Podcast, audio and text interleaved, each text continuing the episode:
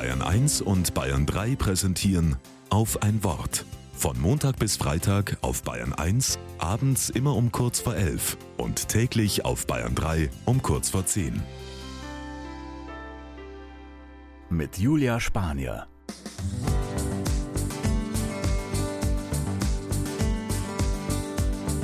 Die Sonne scheint, der Asphalt heizt sich auf.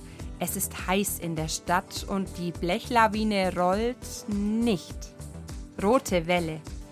Wie oft habe ich schon an einer roten Ampel gestanden, gestöhnt und mir gedacht, warum das wohl nicht zu schaffen ist, dass man ohne anzuhalten mit dem Fahrzeug vorankommt.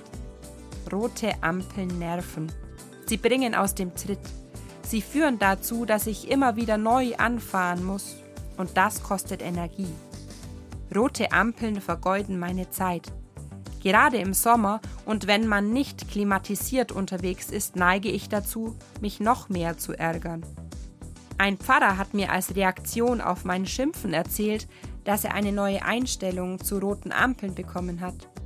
Jedes Mal, wenn er zum Anhalten gezwungen ist, schaut er die Umgebung an und spricht ein Gebet für die Menschen, die mit ihm warten oder die um die Ampel herum wohnen und für die, die gerade in Bewegung sein können. Er füllt die rote Welle mit guten Gedanken und Wünschen. Das Rot verliert dadurch an Aggressionspotenzial und es breitet sich eine andere Atmosphäre aus, zumindest in ihm. Das macht die Wartezeit zu einer gefüllten Zeit.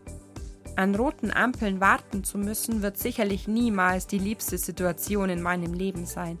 Das ändert auch die Erzählung des Pfarrers nicht.